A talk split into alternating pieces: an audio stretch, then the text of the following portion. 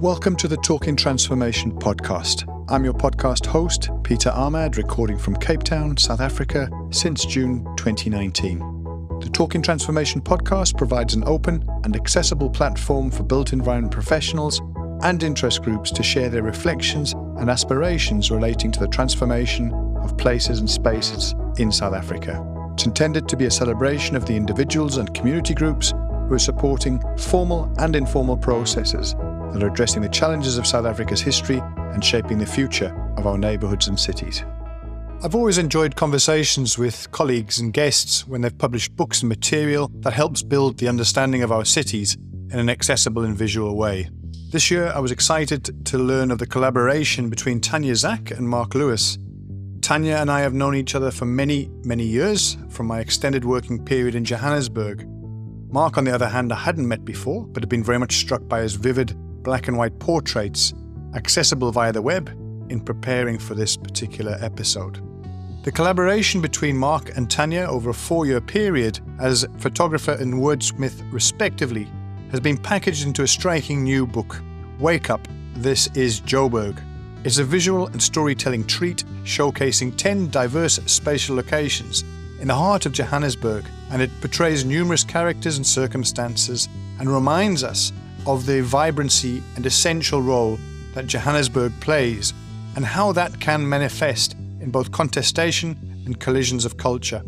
The book addresses the transformation of people, of places, and spaces through vivid images and fascinating stories. Some of those will shock, others will inspire, and some, inevitably, will lead to questioning of the contemporary urban governance policies that are being used, and also that question of what is appropriate and to whom. What is government's role and how can it do better? Tanya's quick to point out that the project wasn't about framing a policy response, but these are the questions I was certainly left with at the end of the conversation. It was recorded two weeks ago on a Saturday afternoon and passed in a double quick time. It was one of the most enjoyable and intriguing conversations I can remember. The personal journeys that they shared, their affinity to Johannesburg from both Tanya and Mark, and then the people and the stories that were told as they engaged with those people and places along the way. I hope you'll enjoy the episode as much as I did recording it.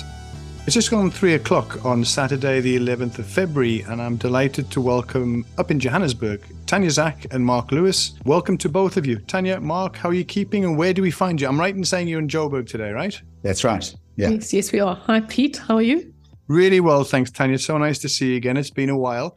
But uh, you guys have been extremely busy, it would seem, over the last four years, and looking forward to hearing the story behind your book. Wake Up, This is Johannesburg, or Wake Up, This is Joburg. Congratulations on the release of the book.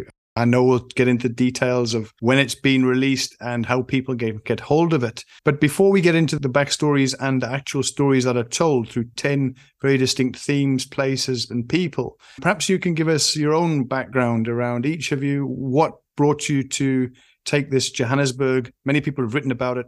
Some are born there. Many of us are pulled towards it. But let's start with yourself, maybe Mark, your own story that leads you to Johannesburg and a bit behind your career. So I'm from Klerksdorp, where I was born and brought up and did my schooling. And I think it was Andy Warhol who said, uh, the best thing about a small town is that you've got to get out. And that pretty much sums up my time in, in Klerksdorp. It was great to get out and Johannesburg was the sort of place to go to really. In the in the early days, I, I sort of spent a large part of my time in Johannesburg, but then went to Cape Town and came back to Johannesburg. And all this time, I just started, you know, in my very early 20s, started working in the photographic field as an assistant to other photographers who were doing advertising and things like that. I'd never sort of done any photography before. So I began the practice in Cape Town, actually. And then we came back to Johannesburg and continued that practice and got involved in fashion photography. And um, Johannesburg became the, the sort of place that that I, you know, really wanted to be. I spent quite a large part of of my photographic career in the beginning in London, then came back in, in 94 and also went back to Cape Town. And then in 2012 came to Johannesburg. and met Tanya. And then quite, you know, a very different shift took place in terms of of me in Johannesburg.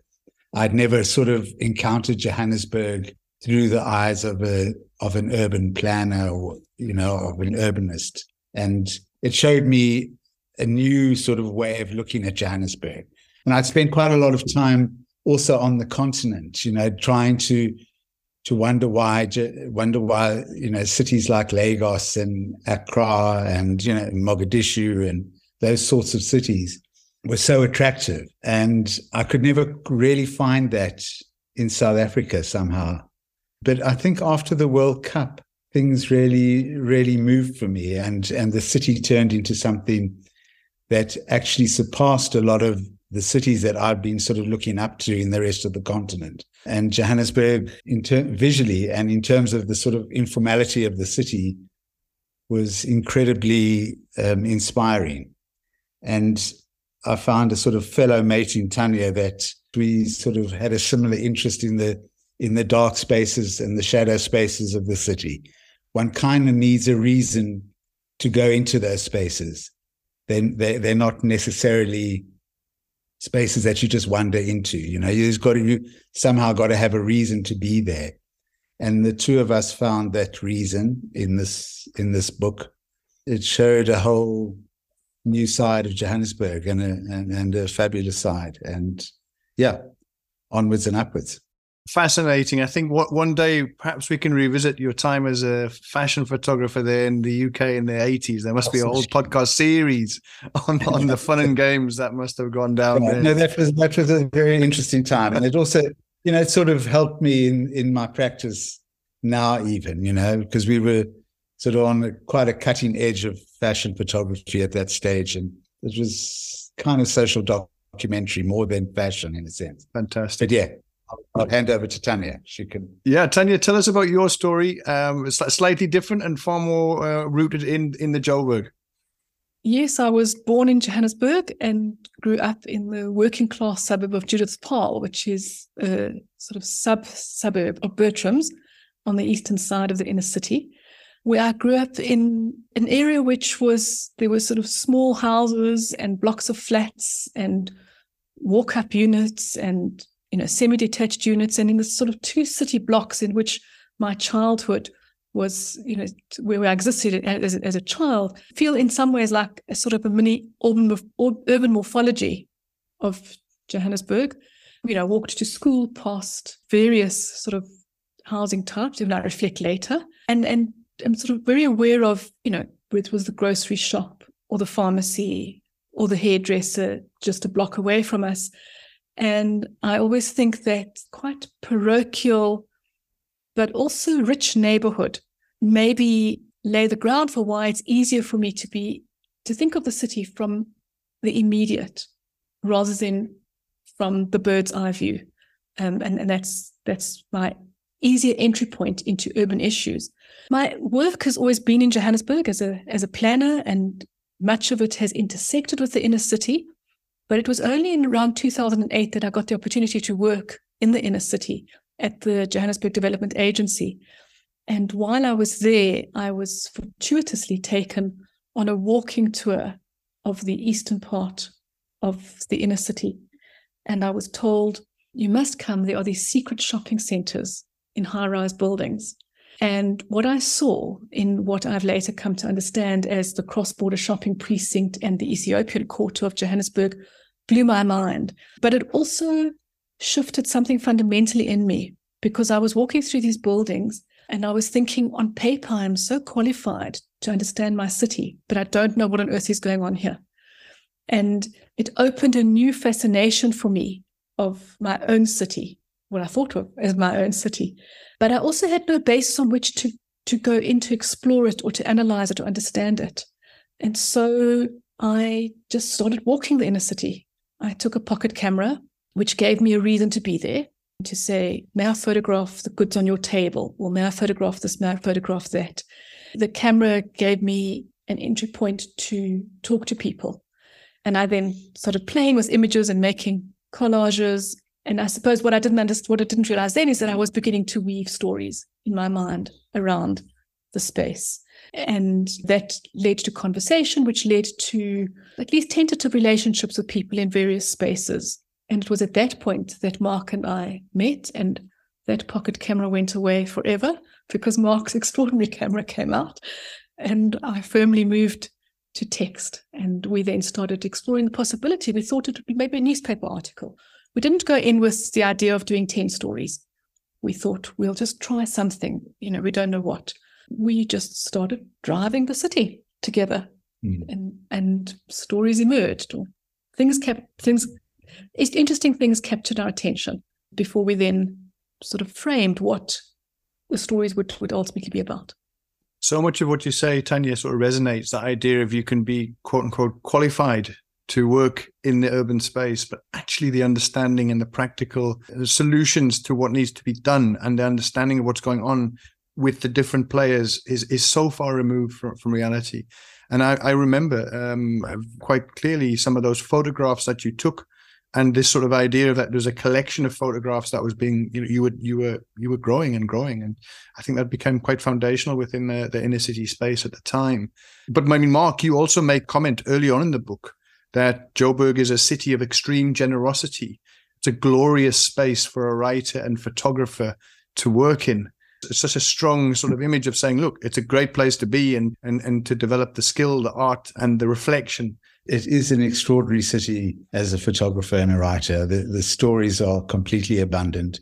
I don't think you know there there are not many cities in the world there where one's personal life goes through so many transitions. You know, you see it changing. My, my days in Yeoville, were, which were not that long ago, and now Yeoville, you know, is a very, very, very different place. And that's happened within years. And so one can almost track that. And you can certainly track it photographically because the change is happening daily. I mean, in terms of our stories, there would be times where, you know, you go back to the same space a week later and that whole place has changed. It's no longer utilized for what you began the story with. You know, there are new people in there. There's a new, there's there's just a, a, new thing, and I think that's happening all the time in the city, which makes it fascinating. There are not many cities, you know. If you come from a place like London, although there's a lot of change within all cities, this for some reason feels like very dominant, and the inner city represents that. It's for me is the area that's changed the most, certainly in my experience my experience of driving through Johannesburg and the, the sort of window was the frame kind of thing. And one looked longingly at places and think, you know, I'd love to go in there, but how do you go in there? And should I go in there? And shouldn't I? And will I get robbed? All of that sort of stuff goes through. But actually, you know, when, when one enters spaces, that all changes. And it's a fascinating city.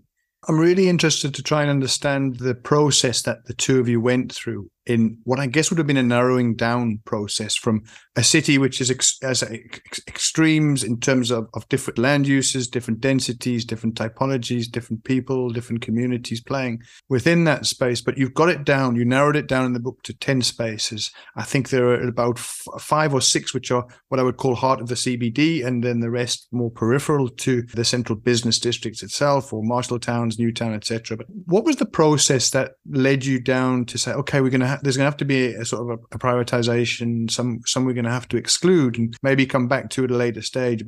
We started with quite a simple concept, which was that we wanted stories that talked about place and that each story would be able to say something about Johannesburg and something different from what we had seen in, in the other stories. So it was place, it was person or people, and it was Movement. livelihood, activity, and, and movement. Yes, yeah. and movement. Actually, we started mm-hmm. quite a yes. We started. started on movement. Yes, the first story we thought of, the first the first image that captivates both of us was men pushing bloodied cow heads down the inner city street in trolleys, and we thought, wouldn't it be lovely to tell a story or to trace a story along movement that we would do journeys of people, whether it was those people or people who took a longer journey, like waste reclaimers who would journey across several suburbs of Johannesburg. And in fact, that was the starting point. Yeah.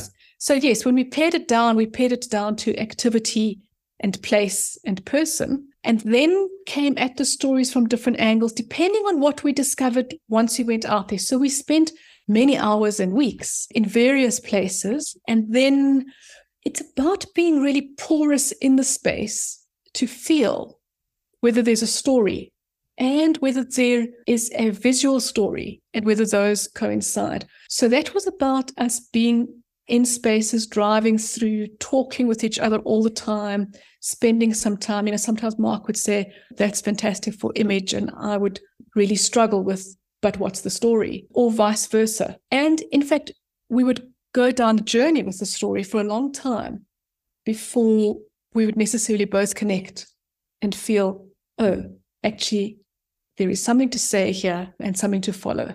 In several cases, our stories might pick up a theme, such as waste reclaiming, and there'd be different personalities in that theme. And then we would go to different spaces in Johannesburg. It's not that there were 10 spaces we looked at. You know, if we looked at a building like Masters Mansions or a building like the Anstey's building or the Yeoville Market, then we were very specifically in particular place. But in other instances, sort of crossed the city. And so it's difficult to say what made us choose those 10, except to say these are the first 10 that came to mind, or the first 10 that came to mind and were successful as stories. But there are many more that would make a social history of Johannesburg. But these are the 10. Yeah. And the, the movement thing was, was quite important. And I think subconsciously, all the stories have that in a sense. I suppose, you know, most stories have that, but this, this sense of coming into the city and going out of the city all those journeys, whether you're coming from Zimbabwe or the Congo or, or, wherever it is, the sense of physically walking through the city and the city sort of spreading out and going to to other areas. I think it's, I don't know, so I think and it's quite an important. Sometimes it's the movement of goods because yeah, trade is yeah. so important in the in the stories. So the movement of goods. I mean, this fascinating moment of being in the Yeoville market and one of the people who runs in to sell something to a woman who we're interviewing, and she opens a bag of dried fish. The fish has come from, I think, Zambia. from Zambia, mm. and it's being sold in a Yeoville market. But the same person also brings in beans and cassava and palm oil, etc., from several countries, and has a network where she sells that not just in Johannesburg, but in Cape Town, in East London, and she connects with Somali traders who are driving trucks to various parts of the country and her goods go there. And this person's entire business is, you know, on a mm. cell phone in a backyard in Yeoville. The mobility is just blows the mind around what's happening in sub-Saharan Africa and where Johannesburg is a port for all of that. Yeah. So yeah, mobility yeah. is very important.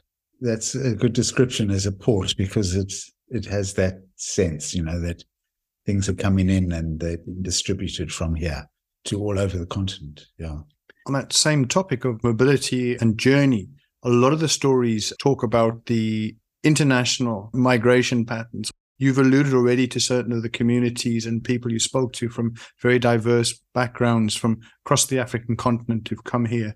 And I, that's always been the story of Johannesburg, a sort of homing beacon for mm. migrant workers, whether it's from Europe, whether it's from African continent, the success stories as well as the tragedies in that. I do think that many of the stories that are reflected in the in the book um, really show you the challenges and on the one hand there's the opportunity of a big city with the with the network and the economic market for people to trade in and have a space and ultimately place but the challenges that come with that and the conditions, I think, are, are, are quite stark. You talk about the, the, sheep's heads in the trolley, and that that opens the book. I think it's Escop is the first story right down there in the heart of the CBD. And the images, first thing I was, what am I looking at here? Is this an abattoir?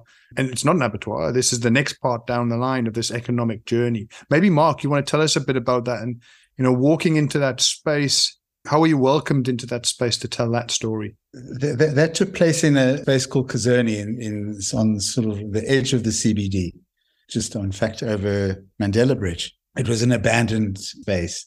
I mean, when when we first walked in, it's pretty shocking. Not in a just in a wow kind of way. I'd never encountered something like that. Then the sort of practicalities take over. You know, one's got to try and find a friendly person to kind of engage with and start talking. And hopefully through that first engagement, maybe you get to take the first image. That space was more complicated than any of the other spaces I think that we were in. It was, firstly, it was the most foreign to me, and especially in the context of a sort of first world city in a sense, that a few blocks down the road was the banking sector. And here, you know, there's another whole world going on, you know. And one's encounters are, are varied, you know. There's in that space there was a bit of alcohol. Alcohol always makes for problems, basically, because you never quite know how people are going to react and where they're going to go to. But in the, in that instance, we met up with a couple of people who were incredibly friendly, and and as in all the spaces we've been into, it's always you know what are you doing here? There's as much sort of interest in us as two people that that they never see in those spaces as we have for what's going on in that space. You know, they were as surprised to see us as I was surprised to see what was taking place there. You know, our interest and their interest kind of equate on a, on a level.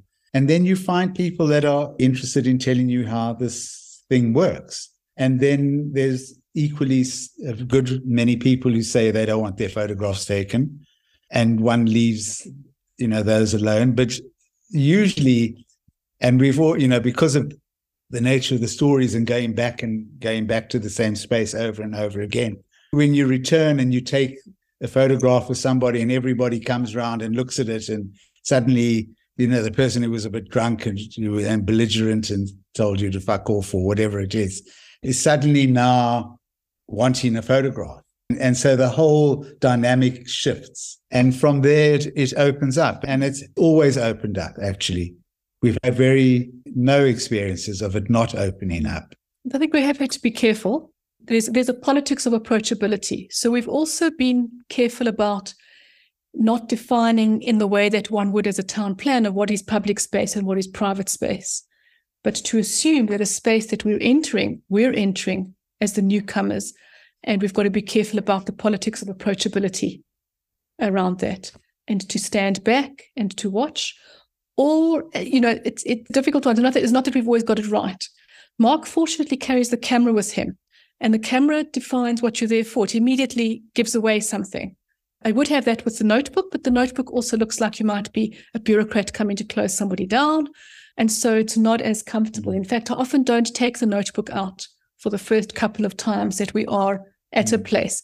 And we have led wrongly, you know, made mistakes we walked into one space, which I just wish we could have gotten the story of. And it's a space that's closed down in Louis Avenue, um, which was this incredible place that made gravestones, graves, tombstones.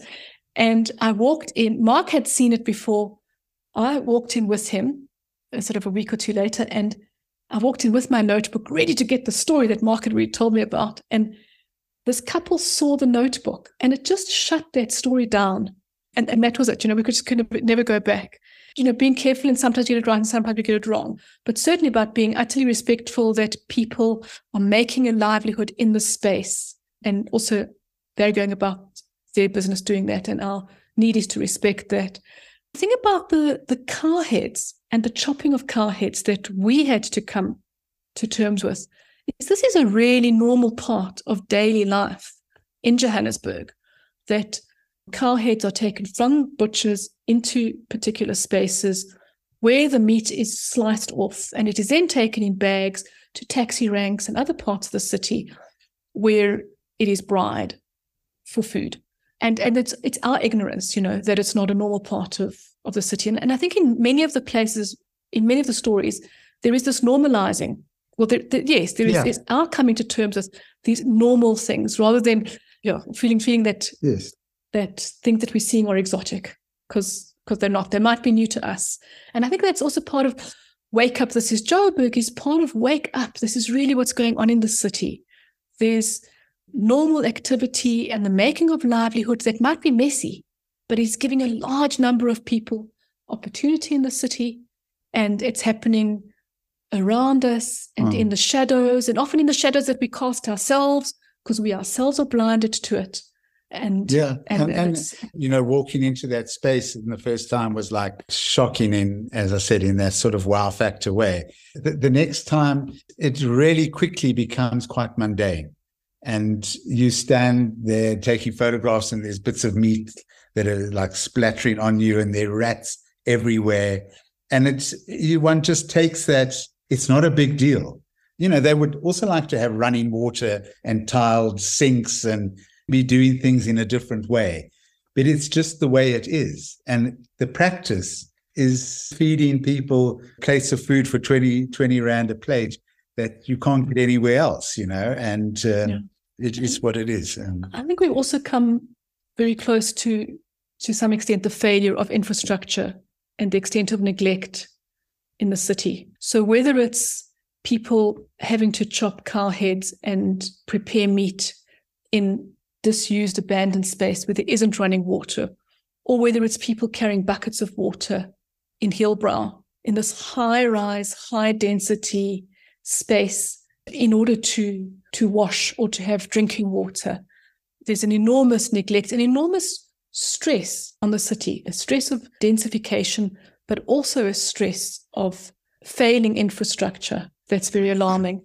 Many of the spaces that we've gone into, there's been that sense of um, how people have to improvise in a city that doesn't serve the poor and that criminalizes a great deal of their Mm. of their activities. You know, yeah, no, absolutely. That came about quite distinctly when we, I think it's Zola, the, the one chapter, which is the the story of the of binding the, of the binding taxi point of taxi. I'd driven past that specific space on numerous occasions. And as soon as you look down under the bridges, it's very dark and shadowed and taxis. And your immediate thing is taxi drivers. You can't go in that space. Taxi drivers will kill you, kind of thing. You know, it has that sense about it. But once you actually make the decision to just go, as we did, and you know, we drive in and everybody's trying to direct us out of it because they can't believe that we want to be there. Trying to get, you know, once you stop the car and get out and like, what are you doing here? And, and suddenly taxi drivers become really human and they- they're not who they made out to be. They're just people who are doing an extremely stressful job. At this point are, are sort of taking a break and they want to chat about their work and about their life and about what we are, who we are and our lives. And I mean, without sort of romanticizing it, it's a very like human, normal human experience of like, what are you doing and what are you doing and how do things work out for you in the suburbs and how do they work out for you? You know, it's very humbling. One of the interesting things around Zola, which is a taxi binding point under the Mooi Street Bridge on the southern end of the of the CBD, is that taxi drivers are waiting there for long hours. And then there are all kinds of informal traders who take that opportunity to try to sell something or who provide a service to those taxi drivers. And although it is hyper masculine space, there are women in the space as well. And so if I could just read about Monica Choke. Monica Choke's compact melamine fold-up table does not at first make an impression. It is located between the serving areas of three other cooking mamas on the secondary corridor of the taxi stand. In addition, there is a fresh fruit and vegetable stall a short distance away on either side of her stand. But Monica is unperturbed by the competition for the appetites of the 600 drivers. She knows that her offering is unique and that by midday she will have sold out and made her 300 Rand daily profit. Her niche is simple. She serves only breakfast. But there is nothing simple about what is on offer. For Monica has, over four years, worked out who likes what for breakfast and is happy to cater to the specific needs of her customers. This means making six egg and tomato, three cheese and tomato, and four chicken mayonnaise sandwiches, as well as six cheeseburgers each morning. It also means baking scones, frying vetkoek, and preparing a soup of beans and bones, as well as a meat stew. These are accompanied by a selection of hot and cold drinks, tea, coffee, Milo, juice, and warm or cold milk. There is also breakfast cereal and bread and peanut butter on offer. Monica learned the art of working an intense production line at the bakery where she worked before she started her own business. Her commitment to providing variety, no matter how small the quantity, has earned her loyal customers, but it demands a tight schedule. She wakes at 2 a.m. to prepare and package the food and equipment that she brings here before dawn. Each day she transports a Primus stove, two kettles, three pots, a large bucket for water, a cooler box, a flask, a jug, polystyrene cups, and paper plates. In addition to the food, beverages, and condiments, she doesn't mind the effort. I want to work here because no one is controlling me. It's for myself. If I lose, I lose. If I win, I win. Every single cent I earn is my own, she says. How does she manage this six days every week? My boyfriend wakes up at 2 a.m. to help me. He also brings and fetches me each day. In his car, I ask? No, in my car. He drives it. Thanks so much for sharing that with us, Tanya. And I mean, that, this conversation or the discussion now, I think illustrated a lot of the contradiction and the contestation in relation to, on the one hand, the infrastructure provision, urban governance, and then this idea of economic opportunity. I think to one of the parts of the introduction where you go back to the contestation around 2018, I think it was then Mayor Mashaba making very clear statements that we do not stand for this. I think the the quotes were along the line of we're not going to sit back and allow people like you to bring us Ebolas in the name of small business, health of our people first. I mean, that was a very clear message from the then uh, mayor. I'm not even sure how many mayors we are on from Mayor Mashaba the last few weeks and years. But the point is that we've seen the origins of COVID certainly seems to have pointed towards sanitary conditions, environmental health. So on the one hand, I think we can we can take issue with some of that statement around people like you and what what what does that in itself mean. But the idea of saying, look, we're going to take environmental health seriously within a city which purports to be an African world class city and for all, but at the same time, very clear that it has to have certain levels of infrastructure. And that is not necessarily tied to shiny new BRT stations or student housing or the tertiary education and social housing that we so so often think about in my mind when I think of Joburg. How do we deal with this contestation between, on the one hand, saying, look, it's important that we support the environmental health of our communities, at the same time provide infrastructure that allows for the economic performance of the inner city, supporting so many more people within that space. Is that a fair observation? And any thoughts that you might have, Tanya? I mean, our stories aren't trying to make a policy point, but on the Herman Mashaba point, on his criminalizing of normal activity in the inner city, I mean, clearly there's no there's no romanticizing of people not having infrastructure, and the municipality does need to be providing that infrastructure and maintaining that infrastructure so that health and safety can be preserved and also so that dignity can be upheld in the inner city. There's an alarming lack of public toilets in the first instance in the inner city. What we found interesting was how the sort of balance board shifts all the time in Joburg. So as soon as somebody makes that kind of comment, there are others who are standing up for social justice in Johannesburg. And that certainly happened. And um, Herman Mashaba was called in front of the Human Rights Commission for that comment. But we do talk about livelihood and the stories and, and many of the stories about small scale and survivalist livelihoods in the inner city. But you know, one of our stories, Johannesburg Made in China, talks to the cross-border shopping area, where research has shown that in 50 city blocks, which is a very small part of the inner city, because those city blocks are so tiny, having been laid out when Johannesburg was still a temporary mining camp, in those few city blocks, only those people who are coming in from across the border to shop daily in Johannesburg to buy Chinese fast fashion and take it to sub-Saharan Africa are spending over 10 billion a year in the inner city, and that is twice the turnover of Sandton City Shopping Centre. So it's an enormous economy. There is the call and the requirement to uphold dignity and to maintain health and safety. But in addition to that, there is such a benefit in taking seriously the economy that is happening in the city. And then Mark can talk to the economy of waste. One of our stories talks, Good Riddance, talks to waste reclaimers and the role that they're playing in the inner city and to think about how they're mitigating climate change on behalf of many of the suburban dwellers of the city. And, and that's a story that takes us a little bit outside of the, of yeah. the inner city.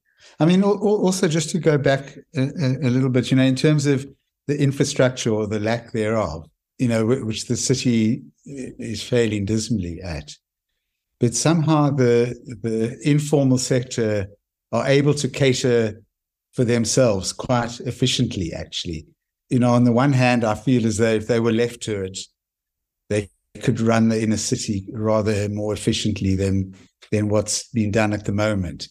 Obviously, one needs toilets and water and things that, that help it, but people make a plan, and it's quite extraordinary how efficient those plans are, you know. I don't know how many reclaimers there are in Johannesburg, but there must be somewhere between six and 12,000, I would think. Or, and they're doing the most extraordinary job. The, amount of waste that they're preventing from getting onto landfill sites, you know, is, is unbelievable. And they live in incredibly harsh conditions. The work is, you know, backbreaking. Previously, they, they the waste the waste reclaimers have changed this a bit, but previously they were not really accepted in in suburban spaces. Everybody was terrified that actually what they were doing there was coming to steal and and they were they weren't well received. You know, they weren't well received on the road because they were taking up a lane. They weren't received in the suburbs because they were leaving supposedly leaving a mess. But these are you know these are people that that wake up at three four in the morning, walk the whole day for thirty odd kilometers. They've got no time to steal. They're too busy earning a living to warrant any of that. And when one of the guys in our book who lives under the highway, literally under the highway in a culvert in the concrete. When he climbs his way up to get into his little sleeping place, and he's in Forest Town, which is an extremely wealthy area, the last thing on his mind is like worrying about someone who's got three cars or four cars. It just doesn't enter the frame. I think the stories of Lebo and Natlele and Lucas Livingston given in Forest Town that has just been alluded to. Is there perhaps a reading that you'd like to reflect on from that? We followed Lucas Givenson and um, Livingston from Forest Town, where they live, into the inner city. And what was interesting about that was that the route went over the top of the Witwatersrand, uh, which sort of crests in Braamfontein. And so we, we followed them carrying their load from Forest Town up the busy roads and then into the inner city. mean, just as an and, added thing, they they live in a little park between the Oppenheimers home and Hollard Insurance.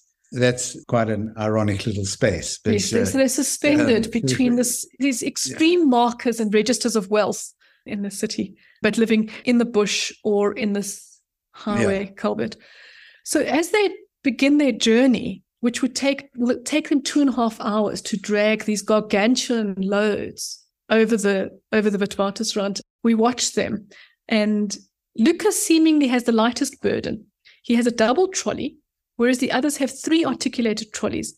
His three bags are outnumbered by Livingston's five bags, and the metal objects sticking out of Gibbon's bags add considerable mass to that load. But Lucas points out that the cardboard that occupies more than twice the capacity of the blue plastic quilted bag it is loaded into and on top of will weigh in at over 150 kilograms, and the plastic bottles and white paper will bring this to 265 kilograms. His body mass is 61 kilograms. When he arrives at the depot, he will be asked for 10 Rand extra for cool drink from the cashier as he cashes in his load, because she says she has been generous with the amounts she has recorded. There's even kickbacks within the waste reclaiming space, and it's going to cost you a Coke at 10 Rand for the benefit. Amazing, Tanya. And, uh, and again, Mark, I really appreciate you taking us through at least a couple of these examples. And there, I say there are 10, and the book is full of diverse stories, of interesting stories, of amazing photography, and an amazing array of circumstances that are reflected in there. Perhaps as we start to bring the conversation to a sort of natural conclusion, uh, there are a few sort of questions I wanted to test with you. And you've already talked about sort of being shocked or delighted, I guess, in, in equal measure of places and the spaces and the people. But I mean, what looking back at it now, and I say four years worth of effort, and that's I mean, combined, that's eight years of your your your lives that you've put into this. So anything that, uh, on reflection, you'd put forward as that moment of the most surprising or the most revelatory in terms of your experience of the book and putting it together and the people that you met with along the way?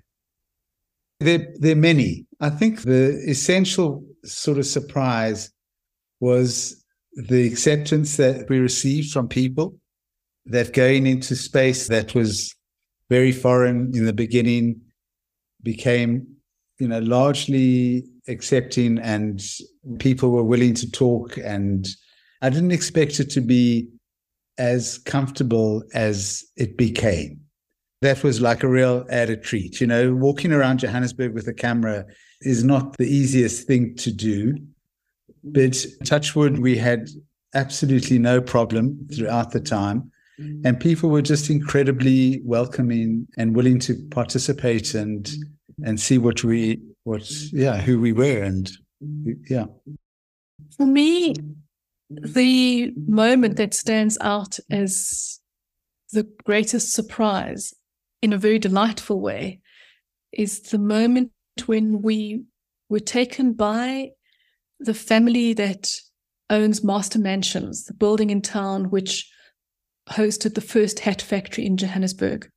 And we had been taken through this exceptional story of this multi generational family and this first hat factory, and just the idea of hats in Johannesburg and the hat factory that made, you know, Winnie Mandela's hat for Mandela's inauguration, and extraordinary moments and moments of, you know, this was not a story of poverty; it was a story of, but it was it was a story of entrepreneurship and the family took us to the top floor. They themselves were not living in the building anymore. And so we had to specially arrange on a Sunday morning to be taken to the top floor of the building, which hosted Johannesburg's first private Hindu temple that the family had built. And they said that their mother had last held puja there over 20 years ago. And all the way up these seven floors, as we were walking, Ajit, who was taking us, said, It's not going to be the same. And we said, It's okay. If we can just see the shell of the temple, that will be fine. The temple is actually attached to a room on the top floor, which had been a sort of reception area of the temple, but is now inhabited by the caretaker. And so he went through that and then he opened these glass doors. And as he opened it, he said, It's not going to be the same. And he opened the doors and we burst into tears, all of us who were there because it was exactly the same. It, it had sort of gold brocaded um, wallpaper, and there was just this gold light that came out of the temple. And there were the candlesticks that were there from her last, his mother's last puja. And around the temple were these images and icons and statues of gods and goddesses that had been the family's sort of sacred gods. And and it was the most unexpected extraordinary. It was it was as if we had reached in and touched the history of johannesburg and had been given that privilege. So yeah that for me stood out as the most delightful moment. Absolutely fantastic. Really beautiful story I always ask when we're dealing with books that have come out and the authors and people who've put their life and soul into a product. I always say, "Wow, is there an appetite for for part two? Uh, whether it's another another ten examples within Joburg, or testing the same sort of approach, but in another of our big cities here in South Africa or beyond." And so, what what I'm going to offer you this time is to say, if I gave you the choice of saying you could do ten more in Joburg or change the city up and do ten elsewhere are you sticking or twisting? Where would you start, Mark? I'm, I'm sticking. Sticking, fantastic. I'll, I'll, I'll, stay in Johannesburg and do another 10 quite happily. Yeah. And we won't, we won't reveal what it is, but we are working on more work, on more stories um, in the city. Absolutely yeah, no, fantastic. More stories to tell, you know? Um, yeah where can people find the book? Uh, uh, it has been published or it's still to be launched. I always get confused between the, the launch and the actual availability of the book. So perhaps just take us through that and where what's it going to cost? Where can people get it? The book has been published by Duke University Press and it was published late in December. So it's recently available in South Africa. It's available at Love Books in Johannesburg, in Melville, and also at Clarke's Bookshop in Cape Town. All people can buy it on Amazon, and the Kindle book is also available on Amazon. The price of the book is 650 Rand, which is a hefty price for what might feel like a popular book. But in fact, the book does that unique crossover of being popular and academic. So it's a it's a very good price for an academic book, which is 350 pages and has 250 full color images. And in fact, we had to raise a large sum of money in order for the book to be brought out at that price and in and in full color. Before we let you go to enjoy the rest of your Saturday afternoon and the rest of the weekend, perhaps a bit more about your own work. Uh, Tanya, let's start with yourself. You obviously have been around you in the academic as well as the practitioner space. Where can people find out a bit more about you and the work that you've done? Pete, I, I have a website, tanyazack.com, and my work is is sort of available there. And it's a mixture of policy and research and practical work as an urban planner, uh, mostly in Johannesburg, but also looking at urban issues in the country more generally, and also some academic writing. Fantastic. Thank you for that. And from your side, Mark? From my side, yes, a bit complicated. I mean, work is generally complicated, but for some reason, I've sort of morphed into this urbanist kind of photographer. And I do really enjoy it. And I've been doing work alongside researchers at WITS and with Tanya and various other people. So it's, yeah, I find myself in a situation which is more in the research sort of area in terms of earning a living. My my personal work sort of fits more into these books and that that, that kind of thing. But there's, you know, it's it's a struggle to earn a living through that. So the research has been very interesting. It sort of dovetails very well, you know, research and photographic because they often don't complement each other, but they do in the, in the, in the big picture, in a sense. Often I find things that research hasn't found, or the other way around, you know. So I think I find it quite interesting. And my my work is on Instagram. It's Mark Lewis Photos at Mark Lewis Photos is the Instagram account. And yeah, that's it. Thank you, and I, I, say that's certainly worth checking out. I think the those of the, those yeah, listeners who are I, I, interested in the Instagram, go go see some of the great work that Mark has done, and uh, again, just going through the websites earlier this afternoon or googling some really beautiful images out there. So thank you, thanks to the two of you, Mark and Tanya, for a really fascinating last hour or so conversation all the very, very best for the book in terms of its place in telling the story of Joburg and putting Joburg again on the map with all of its contradictions, all of its fun and games.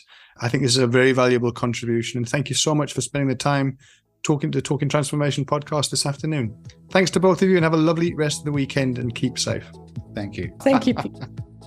we hope you enjoyed this content of the Talking Transformation podcast.